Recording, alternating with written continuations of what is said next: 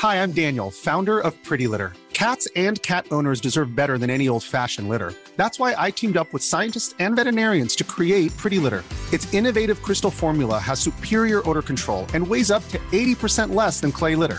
Pretty Litter even monitors health by changing colors to help detect early signs of potential illness. It's the world's smartest kitty litter. Go to prettylitter.com and use code ACAST for 20% off your first order and a free cat toy. Terms and conditions apply. See site for details. Re, re, re, re, bonsoir à toutes et tous. Bonsoir aux personnes à qui j'ai pas encore dit bonjour, bonsoir. Merci, merci beaucoup d'être euh, d'être là avec nous pour euh, cette euh, conférence de rentrée avec mon lacet ouvert. Je vais essayer de pas me casser la figure. Merci, oui voilà, merci beaucoup d'être là. Il faut que je retrouve mes esprits. Désolé pour le retard, pour les personnes qui étaient là à l'heure. Voilà, encore, encore désolé à ce petit groupe qui était bien à l'heure. Merci à vous d'être venus à l'heure. Le quart d'heure bordelais, effectivement, c'est c'est pas une c'est pas une légende. Euh, on a voulu commencer cette euh, cette conférence euh, après trois mois effectivement de pause estivale, même s'il fait encore 30 degrés dehors. Par par la, question du sport qui revient notamment avec la Coupe du Monde de, de, rugby en, en ce moment, les JO l'année prochaine, et il y a plein de d'événements culturels ou sportifs, si on pourrait les qualifier comme ça en ce moment, notamment notamment à Bordeaux. Là, je voyais tout à l'heure effectivement sur euh, livres et sport, bibliothèque et sport, etc., etc. Euh, le sport, la fête, euh, la communion, la joie, les accolades un peu improvisées, les entraînements sous la pluie et les violences sexuelles, les avions, les, euh, les départs en avion pour trois quarts d'heure, voire 15 minutes. Je crois qu'on en parlera euh, tout à l'heure. L'artificialisation des sols, les violences en tout genre, euh, les morts sur les chantiers, les sponsors un peu, un peu gênants. Le sport, c'est tout ça aujourd'hui. Et vous l'aurez compris, ce soir, on va pas discuter de la prestation des Bleus à la Coupe du Monde. En revanche, on... non, parce que je ne suis pas du tout compétent sur ce sport-là. En revanche, euh, se demander si euh, le sponsoring de Total Energy pour cette même compétition, est-ce que c'est pas gênant? Euh, On aura l'occasion d'en discuter. Ce soir, on va tenter d'avoir une approche un peu critique sur le sport. On abordera bien sûr les alternatives qui existent, heureusement, dans le sport professionnel et dans le sport amateur. On fera bien sûr le lien entre les deux ce soir. Et on se demandera aussi, spoiler, si on n'assistera pas, nous, à la fin du sport, en tout cas professionnel, tel qu'il est consommé et pratiqué aujourd'hui. C'est vraiment la question aussi qu'on se posera en filigrane de, cette rencontre. Pour répondre à toutes ces questions et, et bien plus encore, avec le, on va essayer d'écourter avec le retard. Je suis hyper loin de, je suis hyper loin de vous. C'est assez déstabilisant. Est-ce que je peux un petit peu aller sur le, ouais. Euh, on a la chance d'avoir avec nous. Je vais, commencer par euh, par toi. euh, On va tout de suite se tutoyer, ça va être plus simple. Je vais commencer par toi, Nicolas. Je t'en prie, prends ton prends ton micro parce qu'apparemment Bruno est venu avec des fans. Donc je vais commencer d'ailleurs par toi parce que tu es, en minorité ce soir. Nicolas Delorme, donc tu es enseignant-chercheur et tu es sociologue du sport. Et Bruno Laperoni, bonsoir. Tu es pratiquant sportif, mais tu es aussi euh, co euh, en collaboration euh, avec ce, ce livre Sport et auto-organisation, enjeux et méthodes qui est sorti aux presses universitaires du sport, qui est sorti quand? Au mois de mars cette année. au mois de mars de, de cette année. Euh, tu vas nous parler euh, notamment de ce que tu entends par euh, auto-organisation du sport. Ça fait partie des, des sujets abordés ce soir. Euh, avant de, rentrer dans le vif du sujet sur la, sur la question du sport, des répercussions et notamment des, violences que ça peut ou pourrait véhiculer, euh, un petit état des lieux sur euh, le nombre de licenciés en France avec toi Nicolas et, de savoir si ce nombre de licenciés est une information importante ou en tout cas intéressante ou est-ce que je commence hyper mal ma rencontre? Non, c'est effectivement pertinent. Euh, Avant de commencer, bonsoir à toutes et tous. Je suis ravi d'être là. Je tiens à remercier aussi Cap Science pour, euh, pour l'invitation. Euh, donc moi, je suis pas sur Bordeaux, hein, je viens de Bayonne. Donc je suis, je suis ravi de découvrir les... Personne n'est parfait. Aussi. Désolé. Je suis ravi de découvrir euh, ces locaux et puis ces- cette organisation des Happy Hour. Donc le nombre de licenciés en France, euh, l'année dernière, 2022, euh, l'INGEP en a recensé 15 400 000. Voilà. Alors c'est un indicateur qui n'est pas très bon finalement pour euh, illustrer ce qu'est le sport en France. Pourquoi? Parce que ben, dans ces 15 400 000, il y a les multilicenciés, ceux qui ont plusieurs licences. Il y a les gens qui prennent leur licence et puis qui pratiquent pas. Hein, certains dirigeants, etc., ou certaines personnes juste pour soutenir le club prennent une licence et ne pratiquent pas. Il y a les coachs, il y a les arbitres, euh, tout un tas d'officiels, etc. Et puis il y a des gens qui, pour faire juste une compétition dans l'année, vont être obligés de prendre une licence et vont compter comme licenciés. Donc une fois qu'on a euh, pris en compte toutes ces catégories, il faut à peu près diminuer le chiffre de 30%. Donc le nombre de licenciés sportifs en France, il est plutôt autour de 10 millions, 11 millions. Et ce chiffre, il faut surtout le mettre en parallèle après par rapport aux personnes qui pratiquent du sport régulièrement en France il y a 60% de la population française qui pratique du sport au moins 52 fois par an, c'est-à-dire en moyenne au moins une fois par semaine. Ça représente à peu près 40 millions de personnes. Donc on se rend compte que le sport organisé, le sport dans les fédés, bah, c'est la toute petite partie visible de l'iceberg et on a au final trois fois plus de gens qui pratiquent du sport régulièrement en dehors de ces institutions. Et je pense que ben, on, en discutera tout à l'heure euh, sur la question des violences, des inégalités, du climat, etc. Mais il faut bien garder cette donnée en tête. La plupart des sportifs, finalement, le font en dehors euh, de ce cadre fédéral. C'est un chiffre qui évolue Ça a toujours été comme ça? C'est un chiffre qui est plutôt assez stable. Alors si je fais effectivement abstraction hein, de la période Covid qu'on a vécue, mais euh, c'est un chiffre qui est plutôt euh, assez stable depuis 10-15 ans. Et je peux aller encore un peu plus loin. on a 80% des Français qui ont une activité sportive occasionnelle donc c'est-à-dire moins d'une fois par semaine. Et là, ça représente donc à peu près 56 millions de personnes. Euh, petit comparatif à l'échelle européenne, on est quand même une des nations euh, avec les meilleurs chiffres à ce niveau-là. Contrairement à une idée reçue où on se dit oui, euh, on s'empâte, on fait pas assez de sport, etc. On est assez sportif. Ce qui ne veut pas dire qu'on n'est pas trop sédentaire non plus. Hein. La sédentarité, c'est un autre problème. beaucoup de travaux ont montré que les personnes les plus sportives étaient aussi les plus sédentaires. Voilà. Mais là, je m'égare un peu. Ouais, oui, on pourrait faire une rencontre là-dessus si, si, tu le souhaites, euh, de 21h à 22h. euh, Bruno, euh, en, en, en, ce qui te concerne, euh, donc tu travailles sur les, événements autour du sport, et quand on parle événements sportifs, on parle effectivement du nombre de salariés, des retombées économiques, de, des dynamiques au, au, niveau global qui sont créées grâce à des événements sportifs. Ça, est-ce qu'on a quelques données euh, aussi là-dessus pour, euh, pour la France? Est-ce que c'est un secteur, une industrie qui pèse ou est-ce qu'elle est anecdotique au niveau national? Euh, merci Mathieu pour cette question. Euh, bonsoir effectivement à toutes et à tous. Je suis heureux d'être là également. Je suis obligé de copier sur ton excellente intro, Nicolas. Euh, ceci étant dit, donc je m'attendais forcément à des questions chiffrées parce qu'on peut pas s'empêcher dans ce genre de rencontre euh, d'avoir des chiffres, euh, des chiffres qu'on a. un journaliste comme les autres. Mais c'est ça, et tu fais ton métier, c'est bien. Donc je vais faire le mien. Euh, je suis donc arrivé avec des chiffres pour prouver, si tant est besoin, que le sport c'est effectivement euh, quelque chose d'important. Euh, on a évoqué le nombre d'adhérents. Alors les emplois, alors Pôle Emploi chiffre vrai ou pas, 448 000 emplois c'était en 2022, sachant que les Jeux Olympiques euh, passent par là, et donc forcément euh, la, croissance est, on estime à 150 000 euh, créations d'emplois liées aux Jeux Olympiques quand même. Donc on est sur quelque chose qui est relativement significatif. Et après des chiffres, il y en a un peu dans tous les sens. 2,6% du PIB d'après la, Banque centrale, dont une très grande majorité des financements et des flux économiques liés au sport sont par les ménages, donc par, vous et moi. Euh, on a des chiffres liés aux impacts économiques. Tu parlais de l'événementiel. Euh, effectivement, l'événementiel est vecteur de, de bon nombre de, de, calculs plus ou moins farfelus, plus ou moins méthodologiques, mais je sais pas si c'est le propos d'en parler ici. Mais alors, euh, puisque c'est les jeux, j'ai donc un chiffre complètement dingue. Euh, j'ai un 1800, donc 1 milliard 836 euh, de retombées économiques estimées pour les jeux pendant les jeux, 1 milliard 648 000. C'est un truc de fou. Hein. Euh, de retombées économiques après les jeux, donc euh, voilà, plus de plus 3,5 millions, 3,5 milliards, pardon, rien que de retombées. Euh, on pourrait en parler longuement parce que que dit ce chiffre par rapport au coût de construction?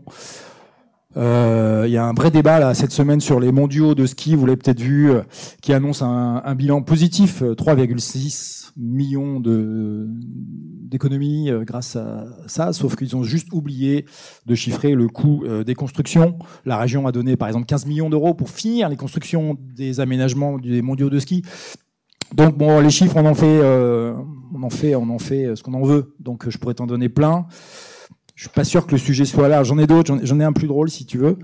Ce, sera, ce sera le dernier. D'accord. tu parlais de euh, les chiffres qui euh, évoquent le sport. Euh, L'INJEP, qui est donc notre référence absolue, je vous invite à aller faire les tours, un tour internet sur l'INJEP, produit ces, chiffres donc du nombre de bénévolats, du poids économique, etc., du nombre de salariés, etc. Et on se rend compte que le chiffre augmente du, bénévolat dans le sport au fur et à mesure qu'on est sportif, parent de sportifs, impliqué dans la vie, et finalement qu'on est de plus, plus en plus impliqués dans la vie associative. Et donc un des indicateurs, s'il faut retenir celui-là, c'est euh, tous les sports et toutes les associations qui se portent bien, c'est euh, parce qu'elles ont un clubhouse.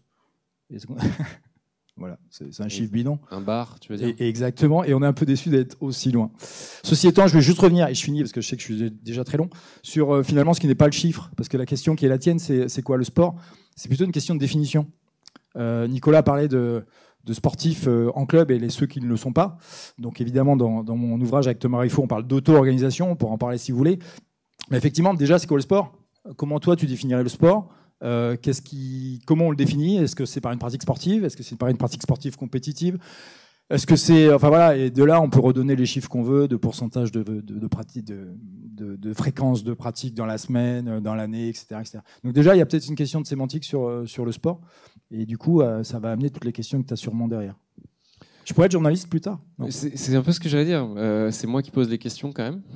Je tiens, euh, je tiens à le signaler. Je vais rester avec toi, Bruno, parce que là, tu as fait un peu le malin sur la fin de, ta réponse. Et je vais tout de suite poser la question qui fâche, parce que le, temps file. moi, j'ai une impression, c'est que c'est un peu le dernier secteur où tout est permis, le sport aujourd'hui. Si on parle du sport professionnel, pour euh, le qualifier un peu, et le sport amateur. Aucune contrainte écologique, des violences dans les stades qui sont minimisées, voire pas du tout reconnues, euh, des actes homophobes au sein des fédérations nationales et internationales. On peut dire qu'aujourd'hui, restons sur le sport professionnel dans un premier temps, on reviendra sur le sport amateur, le tableau est très sombre. Euh, tu travailles dans ce secteur, tu l'as dit. Comment tu... Est-ce que c'est... C'est bon, pardon. Est-ce que c'est moi qui ai une vision purement subjective ou est-ce que tu, reconnais aujourd'hui que ce secteur-là a énormément de mots? Alors, euh, l'intitulé de la rencontre de ce soir et le contenu de tes propos sont évidemment à charge contre le sport. J'ai pas dit que c'était inexact, j'ai pas dit que c'était faux, et je pense qu'on peut euh, donner des exemples sur tout ce que tu viens de dire euh, aujourd'hui, encore un exemple du foot et, du racisme. Je ne citerai pas les clubs sportifs, mais vous l'avez peut-être entendu à la radio en venant. Donc tous les faits que tu évoques, ils sont sincères, ils sont véritables et je ne les nie absolument pas. Par contre, je trouve que tu l'intitulé de la réunion du jour, elle est particulièrement à charge, dans la mesure où finalement le sport, c'est qu'une activité sociale comme une autre, qui est régie par les systèmes de la société comme tous les autres. Donc quand tu dis c'est le seul endroit où ça peut être dérégulé, non, euh, le sport est réglementé et il est intégré dans une, société et des pays qui sont eux-mêmes régis par de la réglementation et de la législation, contrôlés par une juridiction. Euh, qu'est-ce que je veux dire par là? Je veux dire par là que euh, oui, le sport est notamment professionnel, puisque c'est celui-là que tu évoques maintenant, il est très médiatisé, donc il est forcément sur les feux de l'actualité euh, médiatique, évidemment. On voit beaucoup de choses, on entend beaucoup de choses, c'est certain. Mais je prends le pari qu'il y a certainement autant d'affaires sur les thématiques que tu évoques, euh, autant d'affaires dans le sport que sur d'autres euh, événements. je suis sûr que si on s'intéresse un peu au monde de la culture, au monde de l'économie, euh, le monde euh, euh, du développement durable ou même le monde de l'humanitaire, je suis sûr qu'on va y trouver de la triche, des détournements de fonds, des actes racistes, de l'homophobie et tout ce qu'on n'a pas envie de voir ni dans le sport ni ailleurs. Donc je pense qu'il y a un éclairage médiatique qui est le prisme, il est un peu violent parce que forcément ça passe aux 20 heures. Donc sport pro, beaucoup d'argent, beaucoup de beaucoup de beaucoup de choses. Et dès qu'il se passe quelque chose dans le sport pro, ben, c'est tout de suite mis en, en avant Pour autant, c'est l'hypothèse que je fais, je pense que euh, l'actualité que vous connaissez tous en ce moment nous montre que euh, euh, il y a des actes horribles qui se passent dans des festivals de musique. Il y, a des, choses horribles qui sont passées dans des enceintes sportives également. Donc, je pense qu'il faut traiter le sport comme un fait social, comme disait quelques sociologues qui sont passés bien avant nous, voire un fait social total, si on va aller jusqu'au bout de la démarche. il faut le prendre en tant que tel. Et dedans, il y a des réglementations spécifiques qu'il faut analyser. Elles sont peut-être insuffisantes sur certains points que tu évoques. Peut-être que c'est des fois des déclarations de bonnes intentions, des chartes, et puis on a du mal à les, faire respecter. Des fois, il y a une vraie réglementation. Je, pense qu'on peut parler de dopage, de l'histoire du dopage. Et puis si la réglementation sportive ne suffit pas, peut-être qu'après, euh, c'est la réglementation et les lois du pays qui fait foi, qui fait en sorte que euh, euh, eh bien, euh, ce, système est réglementé. reprenons l'exemple de Festina, euh, sanctions sportives pour les cyclistes, sanctions pénales pour le kiné qui, était qui est un équivalent d'un dealer. Donc voilà, c'est pas c'est pas impuni. Non, je ne pense pas que ce soit impuni. Nicolas, là-dessus, Sport, c'est un, c'est un fait social, ça fait partie de la société? Alors, c'est un, c'est un fait social, c'est sûr. c'est quand même un fait social qui a une, une grande ambivalence de mon point de vue, et je vais, rejoindre certains des propos de, Bruno. Ça peut être un formidable outil de dialogue social, d'intégration, euh, pour faire passer certaines valeurs, euh, etc., etc., pour la santé, bien entendu, pour le bien-être, pour le lien social, etc., etc. Mais le grand paradoxe du sport, c'est que c'est aussi une des activités sociales qui génèrent le plus de discrimination qu'elle soit sexuée, qu'elle soit euh, raciste, sur le racisme, qu'elle soit, enfin, elle génère aussi tout un tas d'externalités négatives. Alors, une fois qu'on a posé ça, euh, ce qui est important, c'est de se dire mais quel type de sport on veut, comment on veut justement se servir que des bons côtés du sport en éliminant les mauvais ou en tout cas en les gardant à un niveau très bas. Où est le problème euh, par rapport à ce que vient de dire Bruno C'est qu'effectivement, je le rejoins, dans tout un tas de domaines, on retrouve finalement ces dérives de violence, d'inégalité, euh, de non-respect du climat, etc. Sauf que dans le sport, on est quand même sur une activité sociale où on a certaines organisations, comme le ministère des Sports, comme le Comité international olympique, comme le Comité national olympique, comme les fédés, qui depuis des années et des années nous tiennent un discours autour de l'éthique, autour du fair play, etc. Et qui se voilent la face sur toutes ces dérives. Hein, on se souvient de la sortie quand même euh, formidable de Noël Legrette, l'ancien président de la Fédé de foot, qui nous expliquait qu'il n'y a pas de racisme dans le foot. Ça n'existe pas. On en a juste tous les week-ends sur beaucoup de terrain en France. Pas qu'au niveau pro, mais ça, euh, je pense qu'on y reviendra un peu plus tard. Donc le problème, il est là. C'est que comme on a des organisations sportives qui nous parlent tout le temps d'éthique, tout le temps de fair play, etc., etc., bah, dès qu'il y a une petite dérive, ça fait une caisse de résonance qui fait que dans les médias, on a l'impression que c'est beaucoup plus grave et que ça arrive que là. Mais parce qu'on on met le focus là-dessus en termes d'éthique, en termes d'image, finalement.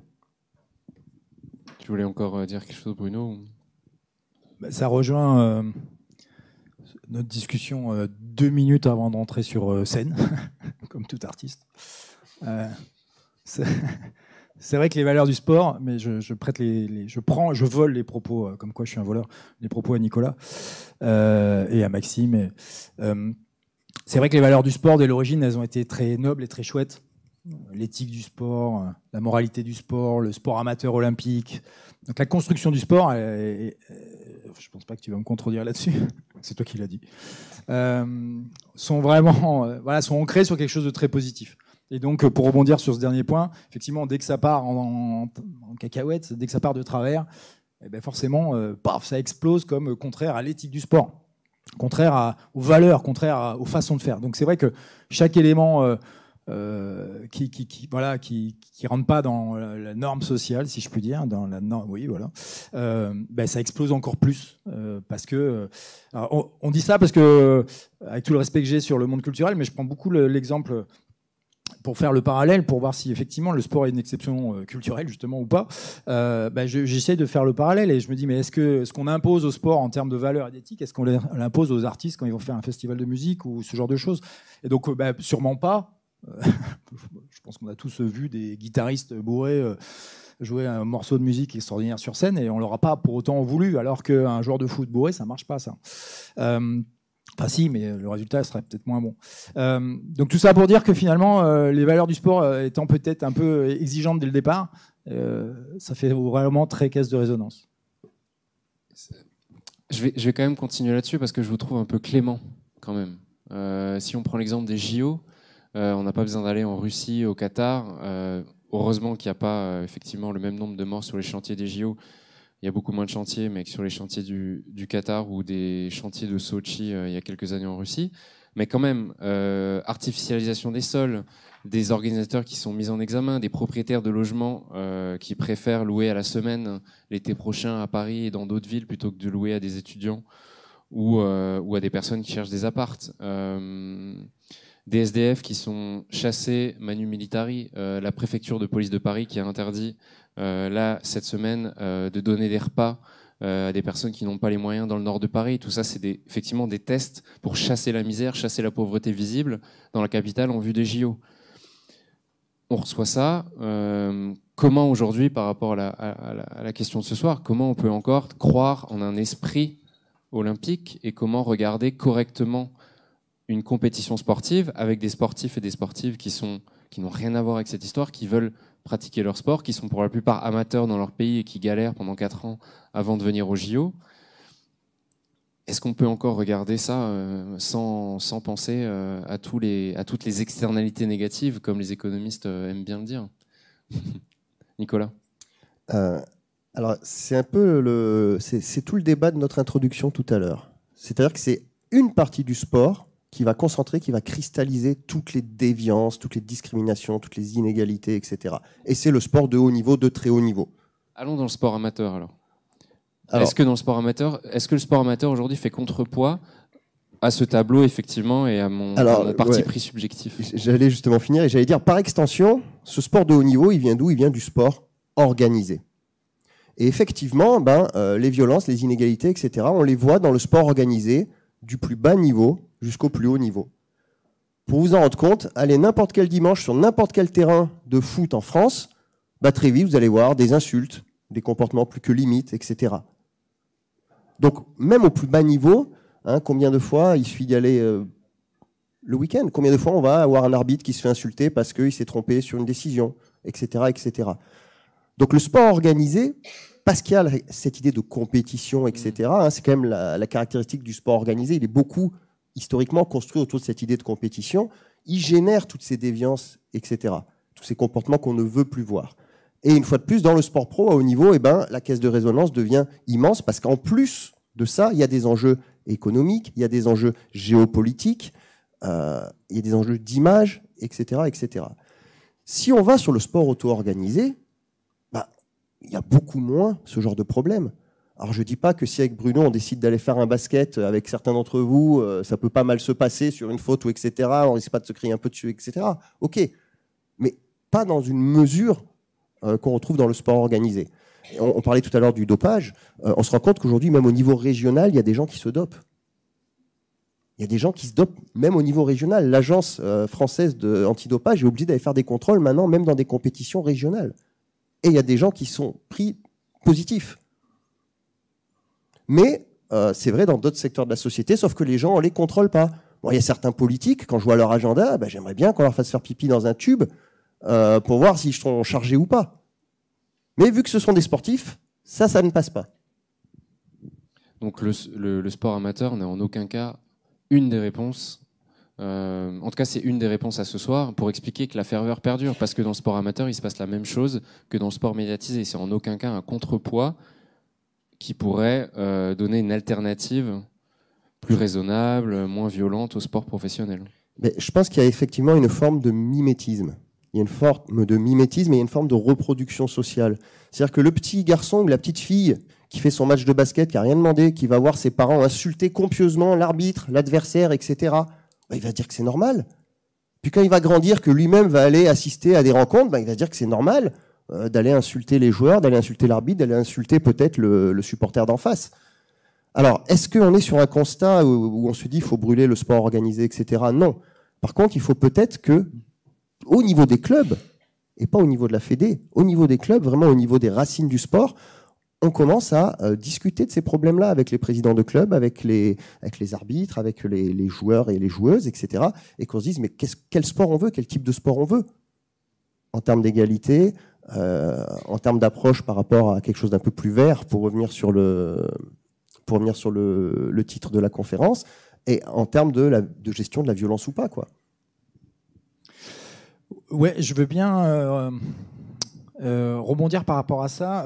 Je vais essayer de pas me perdre dans, dans mes pensées. J'avais trois, trois points à évoquer. Le premier, ce que tu évoques sur les, les dérives des, des, Jeux Olympiques et tout ce qui se passe en termes de construction, etc., etc., dont acte, mais je, donc je ne nie toujours pas, mais j'opposerai toujours à ça qu'on est dans une société de droit et quand des riverains ont porté plainte contre euh, l'organisme qui crée les équipements sportifs, la Solidéo, euh, parce qu'il y avait un jardin partagé et la piscine allait prendre ce jardin partagé. Euh, voilà, c'était au tribunal, il y a eu un jugement. Et en l'occurrence, c'est le jardin partagé qui a, gagné. Quoi. Il y a des règles de marché public. Il y a des débats démocratiques. Alors, vous allez me dire, je suis, je suis, fou, mais je, cherche très régulièrement, je suis les débats à l'Assemblée nationale et au Sénat sur la fameuse loi olympique et tout ce qui va avec. Les dernières discussions euh, un peu croustillantes, c'était évidemment sur euh, la vidéosurveillance. Et euh, bon, on en pense qu'on en veut. Vous êtes d'accord, vous êtes contre. Très bien. Mais on est dans une société démocratique et c'est débattu dans l'Assemblée nationale et le Sénat. Et donc la loi, elle est votée démocratiquement. Donc quelque part. Rappelle juste la loi, parce que peut-être qu'on n'est pas tous et toutes au courant. La loi olympique Et sur la vidéosurveillance eh ben, Justement, c'est en débat. Est-ce que euh, euh, la numérisation de la vidéosurveillance permet de reconnaître quelqu'un maintenant, euh, sans lui demander son avis, évidemment, n'importe où, et de pouvoir le suivre Donc il y a une reconnaissance faciale par vidéosurveillance, et donc on peut suivre quelqu'un avec sa carte d'identité. donc on n'a on pas... On n'a pas le, besoin officiel de dire à tout le monde, comme vous avez les petits panneaux ici, c'est surveillé, voilà. Il n'y a plus besoin d'annoncer pendant les jeux, pendant toute la durée des jeux. Euh, voire même ça va commencer très largement avant et ça va finir après, ça, ça fait scandale. Pourquoi on a besoin de finir largement après les Jeux cette histoire de vidéosurveillance? Certains disant, bah oui, mais euh, on n'a pas eu l'Expo universelle 2025, mais ça aurait pu arriver. Euh, bah, il y aura d'autres événements derrière et c'est peut-être bien aussi de continuer à s'y préparer. Et donc voilà, on, a un vrai débat sur est-ce qu'on a le droit de filmer les gens à leur insu et de savoir tout le temps ce qu'ils font en continu sans qu'on soit dans une procédure judiciaire d'enquête. Donc ça, c'est un débat démocratique qui a eu lieu. Effectivement, vous savez qui est pour, qui est contre. Et euh, mais voilà. Donc, je vais essayer de pas me perdre, mais ça, c'est le premier point. C'est-à-dire, malgré toutes les dérives que tu évoques, que je ne nie pas et je conteste pas, avec nos yeux d'enfant, on va quand même regarder les Jeux Olympiques. Parce que quelque part, ça a été fait et contrôlé. Et s'il y a des détournements, s'il y a des malfaçons, s'il y a des actes de racisme ou autre, eh ben, si c'est avéré juste, ça va être condamné, peut-être plus tard, mais ça va être, ça va être le cas. Ça, c'est le premier point que je voulais évoquer. Le deuxième, euh, alors peut-être je, euh, j'étais président de club euh, pendant une petite Olympiade d'un club qui avait la chance d'avoir plein de gamins dans son école de, sport et au bout de la ligne droite un champion d'Europe, un champion du monde de du triathlon et c'était le Montpellier triathlon pour ceux qui s'intéressent. Et effectivement, moi je j'oppose pas sport amateur, sport pro, sport de haut niveau. Ouais, je, on est tous un peu dans le même bateau, on partage tous les mêmes valeurs. Effectivement, euh, si on va expliquer aux parents qu'ils sont que parents, ils sont pas coachs, ils sont euh, sont pas juges, ils sont pas arbitres, ils sont parents pour soutenir les parents. Et eh ben ça, ça marche aussi pour le champion du monde. Euh, ça marche aussi pour les parents du champion du monde, qui a 22 balais, et les parents de, ce champion, ben, ils sont là aussi, ils peuvent être intrusifs ou pas. Donc, je crois plus dans cette linéarité, dans cette continuité des valeurs du sport euh, enfin, j'arrive pas à marquer une scission. Euh, pour le dire autrement, euh, dans un sport, bah, il y a un peu de tout. Dans un club, pardon, il peut y avoir de tout. Mais même dans un club qu'on va appeler, je sais pas moi, semi-pro, bah, c'est où semi-pro aujourd'hui C'est la troisième division, la quatrième, la cinquième. Suivant les sports, c'est pas pareil.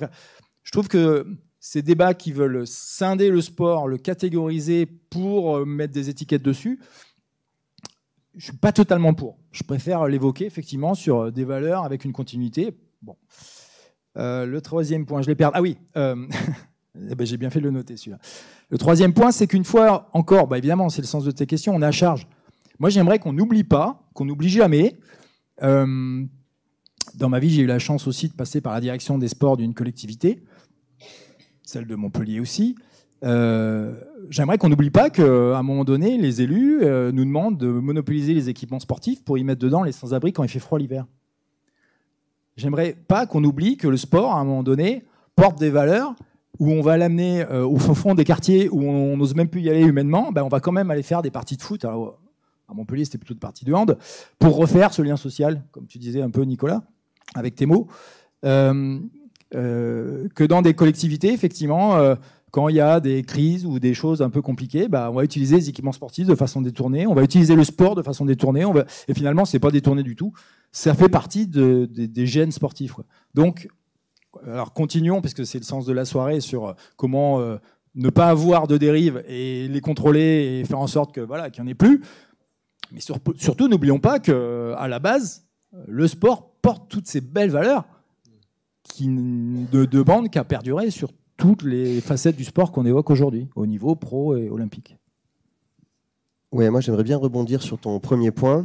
Tu, imagines ce que je vais dire peut-être. Euh, effectivement, c'est facile de dire que oui, bah, les JO, ok, mais en France, euh, ben il y a le petit jardin potager, comme tu dis, on va au tribunal administratif, etc., etc. Oui, parce qu'on est en France. Regardons les derniers pays qui organisent les JO, qui ont organisé les JO. Chine, Russie, Qatar, bah autant te dire que dans ces pays-là, ils se sont pas embêtés avec le petit jardin potager ou avec euh, quiconque qui serait allé euh, mettre ça sur un, débat sur la place publique, etc., ou légiférer ainsi de suite. Et le problème, c'est que ces JO, la plupart des, des pays le, les utilisent comme un outil de propagande géopolitique. Et on se rend compte que beaucoup de pays ne veulent plus organiser les JO. Euh, lors du dernier appel du comité olympique, il y a eu par exemple au Canada un référendum pour demander aux gens est-ce qu'on se porte candidat ou pas. Les gens ont voté non. Il y a plein de pays qui n'en veulent pas. Mais pourquoi? Parce que accueillir les JO, alors tout à l'heure tu nous as dit, hein, on, pense qu'il va y avoir 3 milliards 500 000 et quelques euros, toujours plus dans les chiffres, qui vont arriver. Sauf que ça va nous coûter combien? Et ça, c'est très très documenté scientifiquement. Il n'y a aucun Jeux olympiques dans l'histoire qui n'a rapporté de bénéfices, que ce soit au niveau économique, au niveau social ou au niveau sociétal les externalités négatives sont toujours supérieures aux externalités positives. Résultat, bah, il y a de moins en moins de pays qui veulent les organiser. Le CIO, la dernière fois, nous a sorti du chapeau Oh, on vote pour deux villes d'un coup, ça n'était jamais arrivé. Hein. Ce sera Paris cette année parce que c'est bien, ça tombe sur les 100 ans, ce sera Los Angeles après. Mais ensuite, bah, il n'y a pas grand monde qui se bat pour les avoir. Et je vais être un peu provoque, mais moi je ne serais pas surpris que bientôt la Corée du Nord demande à organiser les JO. On n'en est pas loin. On n'en est malheureusement pas loin. Et le problème, c'est qu'il y a de moins en moins de villes et de pays qui se portent candidats. Et il y a de plus en plus de pays qui veulent les organiser à des fins d'instrumentalisation politique. Pour éviter. Euh... Ouais, voilà. et juste pour finir, toujours par rapport à ton premier point, euh, l'autre chose qu'il faut savoir aussi, c'est que quand on organise les JO, le CIO impose au pays, et là la France ne fait pas exception, de voter certaines lois d'exception.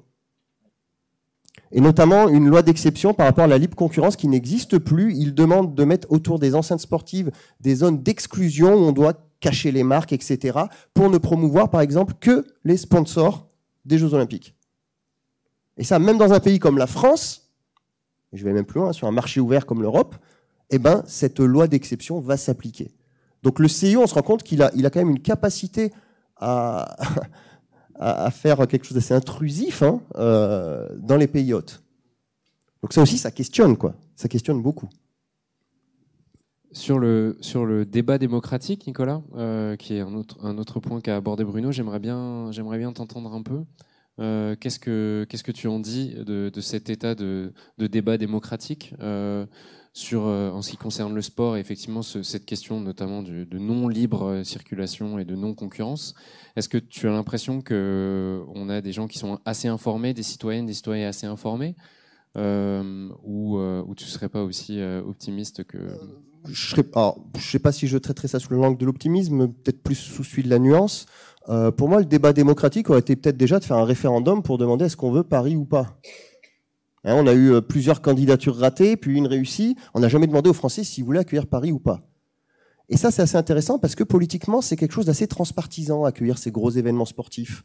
Hein, il y a toujours des unanimités. On, va se déchirer euh, sur, euh, par exemple, baisser les APL de 5 euros. Par contre, accueillir des méga événements sportifs avec tout un tas d'impacts, hein, euh, comme je l'ai dit tout à l'heure, économiques, sociaux, sociétaux, négatifs. Il y en a des positifs, mais il y en a aussi des négatifs. Bah, on, ne débat jamais trop de la chose. C'est quelque chose qui va ensemble parce que ça va être bien pour l'image du pays, etc. C'est bien pour les valeurs de l'olympisme. On revient un peu à ce qu'on disait tout à l'heure. Et, le débat, il a, ben, il, a été, supprimé, le débat démocratique. Il n'y a pas eu de débat démocratique. À aucun moment, on a demandé aux Français que vous voulez les accueillir. Et les gens sur place subissent les JO. Euh, en France, Bruno en a parlé, hein, on veut virer les étudiants, ou toi tout à l'heure, on veut virer les étudiants du Crous, etc. Vous avez entendu parler de ces choses qu'on fait polémique, euh, mais ça existe à chaque JO. Je me souviens, moi, des JO de Barcelone en 92, hein, j'étais pas très grand, mais ça avait déjà fait polémique. On avait rasé un quartier populaire entier pour créer le village olympique. C'est-à-dire que des gens qui étaient déjà dans une misère sociale assez forte, et qui vivaient pas trop loin de leur travail, pas trop loin du centre, on les a expédiés euh, dans la périphérie de Barcelone. Donc rajoutant des coûts de déplacement, euh, des trajets plus longs, plus de pénibilité, etc. pour des gens qui déjà n'ont pas ou peu de revenus et qui ont déjà une, pénibilité du travail qui est forte. Mais tout ça au nom de l'olympisme. Et on ne se pose pas la question de savoir si ces gens euh, ils vont le subir ou pas. Et ça va être assez intéressant de voir justement au JO de Paris comment les journalistes vont aller enquêter auprès des, populations qui vont subir les JO. Euh, je vous donne un, petit parallèle aussi. Hein. Moi, je viens de Bayonne, je vous dit tout à l'heure. Bah, quand il y a les fêtes de Bayonne, on les subit. Hein. Vous, ici, vous êtes content de venir pendant cinq jours. Nous, on n'est pas très contents. Hein. Et on va vous dire, oui, les fêtes de Bayonne, c'est super, ça amène de l'argent, ça amène, etc., etc. Ouais, ouais, mais il y a aussi des externalités négatives. Il y a de la violence, il y a eu un mort l'année dernière, euh, il y a des dégradations, etc., etc. Et euh, ça permet de faire le lien avec ce que tu disais tout à l'heure, parce qu'on retrouve dans le sport, on le retrouve dans d'autres choses, et notamment les fêtes de Bayonne. Et c'est pas démocratique non plus. Hein. Les Bayonnais, il y en a plein qui les veulent plus. Hein. En tout cas, sous ce format-là. Et le parallèle est assez intéressant parce que ce sport de haut niveau, ce sport organisé avec toutes ces dérives, bah, ce serait peut-être bien de le voir sous un autre format, justement. Justement, quand, tu évoques, euh, enfin, je sais effectivement pour, pour vous raconter un, peu les coulisses et pour vous raconter un peu les échanges qu'on a eu avant. Euh, quand tu parlais de Barcelone, Nicolas, Bruno tout à l'heure, toi dans la, dans qu'on a eue, tu mettais en avant le fait que les JO ont transformé Barcelone et Barcelone est devenue une capitale européenne parmi d'autres. Donc c'est vas-y, si tu veux développer en, quelques secondes pour apporter le contrepoint. Mais, voilà, c'est un peu l'ambivalence permanente sur, euh, sur le sport. Voilà, c'est exactement ça. Euh, mais je veux pas être le monsieur positif de, de la soirée. je, monsieur propre. je, je, vois bien et je vois bien tout ce qui se passe et j'aimerais bien que ça se passe pas. Euh, pour revenir sur Barcelone, alors j'ai effectivement trois mini-infos. Barcelone, effectivement, euh, c'est totalement transformé, euh, le métro, les nouvelles villes, etc. Et, aujourd'hui encore, bon nombre de touristes que nous sommes tous, on va aller visiter le stade olympique, on va aller visiter les aménagements, le site, etc. Parce que voilà, ça fait mémoire à Barcelone, au jeu. Ce qui n'est sûrement pas le cas dans d'autres villes, comme tu as évoqué. après, il faut aussi voir la dynamique que ça peut engendrer dans la contrainte. Euh, ce matin, j'étais j'avais la chance d'être dans une réunion de l'Andes, des élus du sport de France, et ils se posaient la question de, la crise du logement pendant les Jeux Olympiques. Il n'y a plus de logement, il n'y a plus d'hôtel, il n'y a plus rien. Euh, les, logements particuliers, c'est tout blindé, etc., etc. Ce qui s'est un peu passé ici pour le, rugby d'ailleurs. Euh, et donc finalement, les élus du sport se posent la question bon, bah, qu'est-ce qu'on peut faire pour est-ce qu'une nouvelle fois, on peut mettre des équipements sportifs à dispo? Est-ce que euh, les internats des collèges, on ne peut pas les ouvrir? Euh, On a du mal à le faire euh, officiellement. Est-ce qu'on peut le faire entre nous? Est-ce qu'on ne peut pas faire des partenariats d'élus de, de, différents territoires qui viennent en tant que sportifs touristes voir les Jeux grâce à ce genre de choses? Donc peut-être que dans... Ouais, peut-être que dans les choses un peu compliquées, on peut peut-être voir un peu du positif aussi. Par contre, là où je voulais venir, et le clin d'œil que tu me fais, je le prends, la perche, je la prends, pardon. Euh, dans tout événement sportif, dans toute action sportive, on est sur un espèce de seuil d'acceptabilité. C'est-à-dire qu'à partir du moment où on organise un événement, euh, ben, on sait que de nature, euh, il faut l'organiser. Donc il y a des contraintes, il faut faire venir les gens, ça va coûter des sous, on va détruire des choses. Voilà, sinon on l'organise pas. Alors après, ça revient, est-ce qu'il faut faire le débat démocratique avant Oui, c'est quand même plus sympa. mais à partir du moment où on organise, voilà, il y, a ce seuil euh, dont on va flirter. Et donc, il existe des outils de ci, de là, pour dire, bah, on sait que bah, on va faire l'empreinte carbone parce que les spectateurs vont venir et ils se téléportent pas. Donc, euh, il y a du déplacement, donc empreinte carbone. Donc, on peut faire pour la minimiser Comment on peut faire pour la réduire Le mieux, c'est qu'il n'y en ait pas. D'accord. Mais si on organise un événement, il y en aura. Bon, bah, puisqu'il y en a, qu'est-ce qu'on peut faire pour euh, diminuer? On peut imaginer plein de solutions. Alors, les collègues qui ont imaginé des, des tarifications différenciées en fonction de l'origine géographique. Je ne sais pas si c'est euh, facilement acceptable, ça. Plus vous venez de loin pour aller voir quelque chose, plus vous payez cher. Parce que euh, vous avez une empreinte carbone qui est un peu, un peu lourdingue. Est-ce que ça se réfléchit? Est-ce que euh, plus on vient de loin et plus l'organisateur ou le spectateur doit peut-être avoir une obligation de replanter les arbres, de réfléchir Enfin bon, peut-être aller discuter avec Alexis Galis qui est ici présent, le spécialiste du développement durable et le sport. Peut-être qu'il y a peut-être des outils, des événements qui organisent déjà des choses et dont on peut s'inspirer. Mais c'est peut-être par la contrainte et par l'acceptabilité de bon, bah, il faut bien qu'on le fasse maintenant, qu'on peut faire émerger des solutions un peu positives. Bon, ouais, c'est vrai, je suis très positif en fait. C'est l'équivalent des petits gestes, euh, ce, dont vient de parler Bruno, ou est-ce que c'est par là que ça va venir? Parce que, Ou est-ce qu'on peut encore attendre des choses d'une fédé, d'un pays, ou d'organisations euh, olympiques, de fédé, etc., etc. Je pense que c'est vraiment quelque chose qui doit venir de, de tous les acteurs, c'est-à-dire du top de la fédé. Plus précis. Ouais, du top de la Fédé jusqu'au petit club. J'ai été euh, membre d'un groupe d'experts pour l'Union européenne euh, pendant deux ans sur le, les inégalités de, de, genre dans le sport. Et on a fourni un document, d'ailleurs, que vous pourrez aller télécharger, qui est disponible sur Internet dans toutes les langues de l'Union européenne, avec des recommandations, des conseils pour améliorer euh, l'égalité sexuelle dans le sport, mais des conseils qui s'adressent à l'Union européenne, aux États membres, aux Fédés et aux organismes au niveau local. Parce que souvent, qu'est-ce qui se passe? On va faire partir euh, des recommandations ou des conseils du haut, mais ça descend jamais jusqu'en bas, quoi. Et surtout dans notre système français, qui est très pyramidal, hein, vous savez comment ça se passe. Hein, on a une fédé qui chapeaute des ligues régionales, qui chapeaute des comités départementaux, qui, in fine, chapeaute euh, des clubs. Le problème, c'est que si la fédé ou le comité international olympique, ils disent bon, il faut être un peu plus vert, ou il faut faire un peu moins de violence, ou etc. J'ai été pendant des années hein, dans les clubs, dans les ligues, dans les comités départementaux. Ben, je vous assure, ça arrive jamais jusqu'en bas. Donc il faut sensibiliser, il faut qu'il y ait des prises de volonté politique à tous les niveaux, mais même et surtout au niveau local des clubs. Et chacun au niveau des clubs peut agir sur les violences, sur les inégalités, sur le climat. C'est très facile de voter, par exemple, dans, le statut de son club qu'il doit y avoir dans le bureau euh, autant d'hommes que de femmes. C'est très facile de le voter dans un comité départemental ou dans une fédé. Et pourtant, ils y vont en reculons. Hein. Les fédés, euh, ça a été voté quand même qu'il y a un an et demi hein, pour les fédés françaises. Alors que c'est quelque chose qu'on parle depuis 50 ans. Le CIO qui, depuis 40 ans, met en place des commissions pour faire avancer la, cause des femmes dans le sport, n'a toujours pas voté la parité dans ses instances. Ce qu'il faut comprendre, c'est qu'on en est là. Donc c'est peut-être en partant du bas qu'on va y arriver, parce que ben, si dans les clubs on a cette parité, ben, on va l'avoir après au niveau des comités, puis après au niveau des ligues, etc. Sur les gestes écologiques, c'est pareil. Il y a plein de choses à faire. Moi, je faisais du sport co des fois, j'hallucinais quand je voyais qu'on prenait 4 ou 5 voitures alors qu'on était 10, quoi. Mais parce que euh, un tel avait après euh, un apéro à tel endroit, un autre avait euh, un déjeuner chez Tati, et un quatrième avait je sais pas quoi à faire. Ouais, enfin là où on pourrait y aller en deux voitures, fais du basket, hein, on est 10, on en prenait 4 ou 5. Bah, il y a là aussi, on a du travail à faire, même au niveau des clubs. Sur la violence, on en a parlé tout à l'heure, il faut peut-être éduquer justement les parents, les spectateurs, tu l'as très bien dit. Hein. Euh, derrière chaque parent se cache, un entraîneur euh, doublé d'un arbitre. Et les, fédés manquent d'arbitres. On se demande pourquoi. Voilà. Donc, pour répondre, pour répondre, à ta question, à chaque niveau, il faut que ça bouge. Mais aussi au niveau étatique. L'État a, en France, en tout cas dans notre système, il a des moyens de pression. L'État donne un agrément aux fédés pour organiser le sport, etc.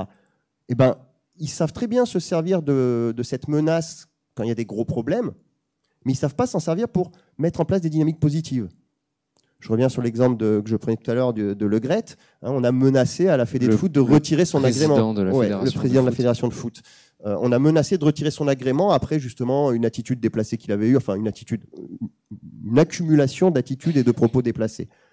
Sauf que cet agrément, euh, il est donné avec, hein, il y a les fédés tous les 4 ans, tous les 4-5 ans, c'est pas Olympiade, c'est tous les 4 ans, ils ont un cahier des charges avec des objectifs. Pourquoi dans ces objectifs, on ne met pas des choses en termes de violence, en termes d'écologie, en termes etc mais des choses fortes. Pourquoi on n'impose pas à toutes les fédés la parité dans tout, dans tous leurs, euh, leurs organisations euh, Pourquoi? Mais Parce qu'on ne veut pas, c'est quelque chose de politiquement euh, compliqué. Il y avait eu un débat sur la médiatisation du sport féminin. Hein, c'est une inégalité forte. Le sport féminin, c'est 15%, tous médias confondus, télé, presse, etc. J'aurais dit moins d'ailleurs, mais. Non, c'est 15, on est entre 10 et 15% euh, Il y a quand même une chose qui est assez simple à faire politiquement, c'est de dire attendez, France Télévisions, vous êtes le service public, sur les 400 heures de sport que vous, ou 600 heures ou 1000 heures de sport que vous mettez à l'antenne chaque année, et eh ben la moitié sont dédiées au sport féminin. Ça, c'est une vraie volonté politique.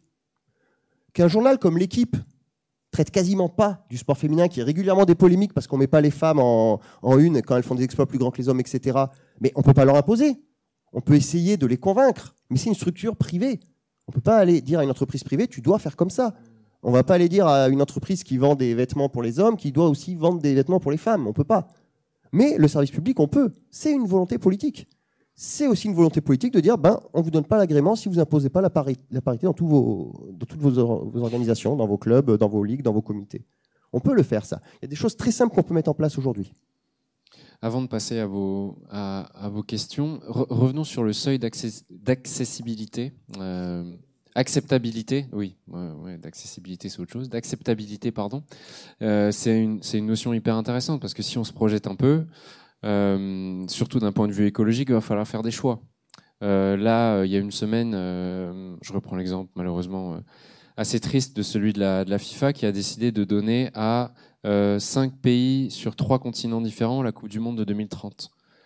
L'Espagne, le Portugal, le Maroc, le Mexique et l'Argentine. Argentine. Euh, donc je vous raconte pas les déplacements entre les pays. Euh, des pays du Sud. Euh, la question de l'eau en Espagne et au Portugal, surtout l'été, devient une question de plus en plus critique. Donc il y a le choix du partage de l'eau, des déplacements en avion, bien sûr, ça va pas se faire en voilier, euh, les déplacements transatlantiques. Est-ce euh, est-ce que on a envie de ça dans les choix qu'on va faire euh, quand il y aura un peu moins de pétrole, un peu moins d'eau, euh, peut-être un peu moins de services aussi derrière. Euh, est-ce qu'on a envie plutôt de ça? Ou est-ce qu'on a envie au niveau national de reprendre la main et de dire évidemment stop parce que des choix vont être faits pour quelques supporters et quelques sportifs C'est une question pour qui? Alors si c'est pour moi, euh, j'ai atteint mon seuil d'incompétence. Alors j'ai un avis comme tout le monde, mais je je peux pas m'exprimer. Tu es dans le milieu, c'est intéressant parce que cette question va se poser et c'est bien, c'est bien de l'anticiper. Il y a un moment où vraiment il va falloir faire des choix, sinon le sport pro, c'était un peu ma, ma, dernière question. Je vais vous la lire. Entre nous, virgule, le sport professionnel est condamné à disparaître, virgule, n'est-ce pas, Bruno? Ah, Là, par contre, je peux peut-être répondre. Ouais. Euh, sur, le premier, euh, je sais pas, est-ce que c'est la bêtise humaine Est-ce que je, je sais pas, c'est l'incompréhension totale Enfin, comment on peut imaginer dans, dans, dans, le moment dans lequel on vit, où il faut absolument respecter euh, l'environnement, d'avoir ce genre de décision, moi je ne sais pas. Ce qui m'exaspère, c'est qu'on est sur, euh, euh, sur la FIFA, enfin c'est des gens qui ont été élus, euh, il y a un conseil d'administration, enfin c'est-à-dire qu'ils sont tous d'accord. Enfin, je, donc là j'avoue, je n'ai pas creusé le sujet, donc je ne peux pas répondre, si ce n'est que j'ai l'impression que c'est la bêtise peut-être d'un président complètement fou moi, je peux apporter quelques éléments de réponse ah, là-dessus, si je peux, si je peux t'interrompre. Euh, la FIFA va bientôt avoir des élections. Et donc, euh, qui c'est qui vote aux élections de la FIFA? Ce sont les présidents des fédérations hein, sportives de chaque pays. Et donc, en faisant ce genre de choses, eh ben, on s'assure hein, euh, bah, de contenter pas mal de personnes sur différents euh, continents et donc de s'assurer certains votes. Voilà. Euh, il c'est sur Netflix, il y avait un reportage assez intéressant sur le système Avalanche et vous allez voir que ça fonctionne que comme ça. C'est assez incroyable sur tel pays va organiser telle Coupe du Monde parce que un tel en coulisses négocié pour avoir toutes les voix d'une confédération, etc. Ainsi de suite.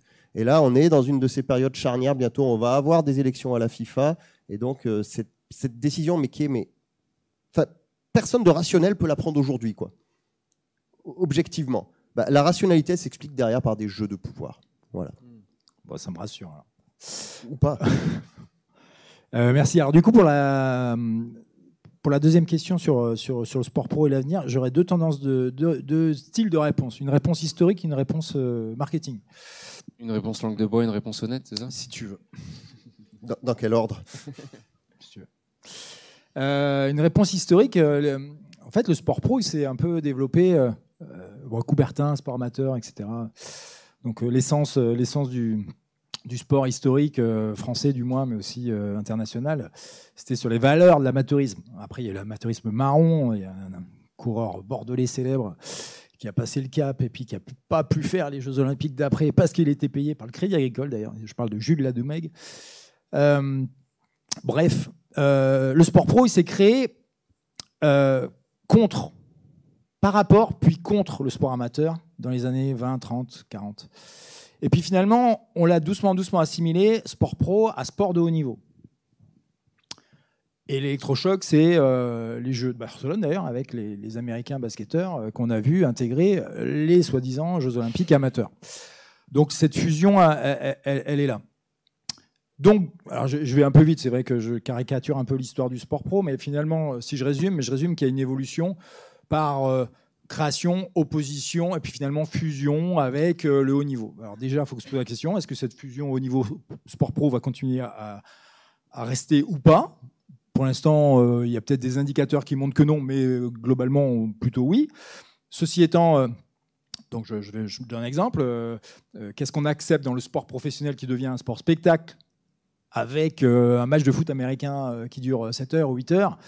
Alors qu'un sportif de haut niveau normal ne doit pas faire ce genre de choses, ou, pas comme ça, ou Peut-être qu'il y a une autre façon de voir. Bon, bref, il y a peut-être des indicateurs qui montrent qu'il peut y avoir scission sport de niveau, sport pro, mais euh, à mon avis, on est loin d'être. Euh. Donc je pense que historiquement, on est dans une phase où ça peut continuer à se développer. La réponse un peu marketing, c'est ce qu'on évoquait dans le couloir tout à l'heure.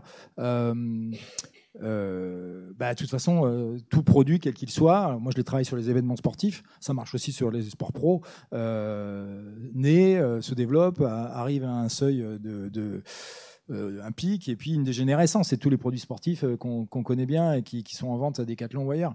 Euh, donc, ce qui veut dire que, de façon marketing, puisque ça se développe et qu'on arrive à un moment donné à un seuil peut-être de saturation du marché, peut-être qu'il y aura une dégénérescence du sport pro. Pour lutter contre ça, le marketeur travaille la diversification, retravaille le produit, retravaille la tarification, retravaille la communication, retravaille tous ces éléments-là donc, euh, vu de ma fenêtre, j'aurais tendance à dire on est loin du compte. Donc, on peut encore développer largement. Ça va? Alors, laquelle était vraie ou pas Malheureusement, les deux, ou heureusement, les deux. Ça dépend où on se place. Nicolas, sur cette question de la, disparition. Oui. Euh, ou pas Alors, pareil, je peux faire une réponse un peu marketing et une plus sociologique. Même venant, venant de toi, ça me surprend vraiment. Tu as vraiment été en papa outé par. Euh, non, non, non. Je... Le, marketing, c'est la sociologie du pauvre. Euh, ça s'est envoyé. Ils vont peut-être pas boire une bière ensemble tout à l'heure. Euh, comme le dit Bruno, effectivement, on peut toujours retravailler le produit, etc. Je pense qu'aujourd'hui, l'urgence, c'est de rendre le produit euh, beaucoup plus euh, acceptable, pour revenir sur la notion tout à l'heure de seuil d'acceptabilité, par les gens. Parce que les gens, au bout d'un moment, bah, ils vont se rendre compte qu'effectivement, il y a de la violence, euh, au niveau écologique, c'est pas fifou, ainsi de suite, ainsi de suite. Donc on peut le retravailler pour qu'il soit un peu plus, un peu plus aguicheur, etc. Et honnêtement, ça se fait aujourd'hui. Hein il y a beaucoup de fédés qui sont dans du gender washing ou du green washing, hein, c'est-à-dire on se donne l'image d'être éco-responsable, on se donne l'image d'être euh, sur les égalités, etc. Alors qu'en fait, en vrai, on ne fait pas grand-chose. Hein. Euh, donc on est, on, est, un peu dans cette logique aujourd'hui, comme d'ailleurs la logique des sponsors qui vont soutenir euh, tel événement sportif justement pour s'acheter une image vertueuse ou plus écologique ou etc. On parlait de Total tout à l'heure. moi, ça me fait toujours rire hein, quand je vois Total qui va être sponsor d'une activité de pleine nature. Hein, il y a un paradoxe là qui est, pas mal. Euh, donc d'un point de vue marketing, oui, ils vont se réinventer, mais à terme, ben, en tout cas, ce sport professionnel comme on le connaît aujourd'hui, il va falloir qu'il change. Il faudra qu'il change parce que euh, c'est pas tenable. C'est pas tenable et de toute façon, de, plus en plus, on va avoir des problèmes à, le mettre en place. D'un point de vue sociologique, maintenant, euh, et c'était un peu mon introduction tout à l'heure, il y a beaucoup de gens qui se détournent du sport organisé. Parce que euh, la valeur, aujourd'hui, quand on fait des enquêtes, quand on demande aux gens, mais pourquoi vous faites du sport? Quelles sont vos motivations? Qu'est-ce qui revient en premier? C'est l'aspect ludique. Ensuite, c'est l'aspect santé. Après, c'est l'aspect lien social. La compétition, le dépassement de soi, etc., eh ben, en fonction des enquêtes, on est toujours autour de 5-10%. Donc la majorité des gens, aujourd'hui, ils veulent plus faire du sport pour faire de la compète. Et les fédés ont du mal, justement, là-dessus, à, à prendre ça en compte. Je vous prends l'exemple du basket que je connais bien. 600, entre 600 et 650 000 licenciés chaque année. Plus de 2 400 000 personnes qui le pratiquent de manière régulière. C'est-à-dire que la Fédé, elle capte finalement qu'un tout petit pourcentage des, pratiquants réguliers. mais parce que les gens, ils veulent, pouvoir aller faire un petit match de temps en temps comme ça. Ils veulent pas être dans le système entraînement euh, plus euh, match le week-end. Et d'ailleurs, ça, c'est une évolution sociologique assez intéressante. On se rend compte qu'on est passé au cours des 20 dernières années d'une mono-activité, et ça, on l'a tous vécu quand on était jeune. hein. Euh, on prend sa licence dans tel sport, au bout de un mois, ça nous plaît plus, et ben les parents, ah, j'ai payé ta licence, tu fais ça, cette année, l'année prochaine, tu feras autre chose. Je vois plein de sourires dans la salle. Euh, Il y a beaucoup de gens à qui ça parle. Même s'ils n'ont pas ton âge, hein, pardon. Mais... Ah, je suis pas. Bref. Aujourd'hui, les enquêtes montrent qu'on est sur de l'omnivorisme sportif. C'est-à-dire que les gens, ils pratiquent régulièrement 4, 5, 6 sports, 7 sports différents dans l'année. Là où avant, on était dans du, du monosport. Donc aujourd'hui, qu'est-ce qui reste finalement pour ce sport pro? C'est pas tant les pratiquants, ça va être les spectateurs. Et le débat aujourd'hui, il est euh, comment on peut convaincre les spectateurs finalement qu'ils assistent à quelque chose qui n'est pas éthique? Et ce débat, ça fait des années qu'il existe dans d'autres domaines comme la corrida, par exemple. Est-ce qu'on doit garder la corrida? Vous allez avoir les arguments des pour, les arguments des contre, etc. Et on ne va pas résoudre la question ce soir. Mais à terme, on risque d'arriver sur ces mêmes questionnements de boycott ou pas. Euh, ça a déjà existé d'ailleurs dans l'histoire, hein, les boycotts des JO, notamment euh, pour le, chassé-croisé, la Russie, euh, Angleterre, euh, années 80, 84, etc. C'était Los Angeles et, Moscou. Est-ce que des gens vont faire de l'activisme pour boycotter certaines épreuves sportives parce qu'elles sont, euh, elles véhiculent de la violence, elles véhiculent euh, des problèmes en termes écologiques, etc. Euh, assez récemment, Et après, on laisse la parole. Ouais, pardon. Je finis là-dessus. Il y a un groupe activiste, donc suite à, vous avez, vous avez certainement entendu parler de cette histoire du baiser forcé en Espagne, là, du président de la Fédé sur une joueuse. En France, lors d'un match récemment, il y a un groupe activiste de femmes qui a voulu dé- déployer une banderole dans le stade de soutien à Jennifer Hermoso, la joueuse en question. Et ça s'est très mal passé, on leur a demandé de l'enlever, il y a eu des violences de la part des stadiers. Tout a été filmé, c'est tout sur Internet, vous pourrez aller voir. Chose qu'on voit très rarement avec tout un tas d'autres banderoles qui sont racistes, homophobes, et j'en passe des meilleurs. Euh, donc cette question des spectateurs et de qu'est-ce qu'on est prêt à accepter, etc., on a encore beaucoup, beaucoup de travail avant de faire changer les mentalités et avant d'avoir des gens qui puissent se dire ben non, moi je vais pas allumer ma télé pour regarder ce match parce que c'est au Qatar. Ah, avant le Qatar, il y a plein de gens qui nous ont dit on va pas le faire, hein. on va boycotter. Puis au final, on a fait des audiences comme chaque fois. hein. Mais il va falloir réussir à faire changer les mentalités euh, par rapport à ça. Et là, le sport professionnel devra se remettre en question si les audiences diminuent. Mais tant qu'il génère autant d'argent, autant d'audience, ça va pas bouger. hein. Mais c'est nous, spectateurs, qui avons le pouvoir, pour le coup. Bruno, t'es power to the people aussi? Non, ce que je vais dire, c'est que la définition du marketing, c'est euh, l'art de vendre ce que le client n'a pas besoin. Ok, merci. On peut déjà les applaudir, merci.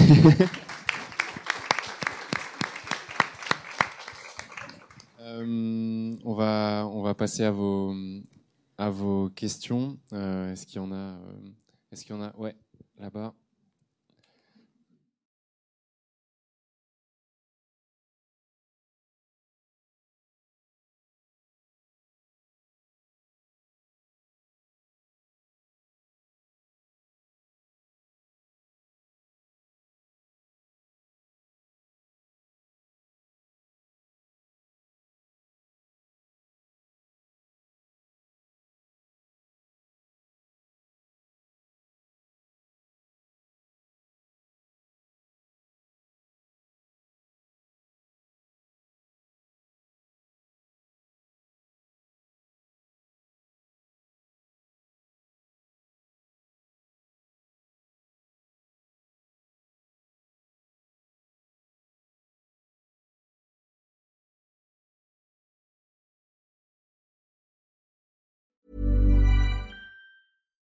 Hi, I'm Daniel, founder of Pretty Litter. Cats and cat owners deserve better than any old fashioned litter. That's why I teamed up with scientists and veterinarians to create Pretty Litter. Its innovative crystal formula has superior odor control and weighs up to 80% less than clay litter. Pretty Litter even monitors health by changing colors to help detect early signs of potential illness. It's the world's smartest kitty litter. Go to prettylitter.com and use code ACAST for 20% off your first order and a free cat toy. Terms and conditions apply. See site for details.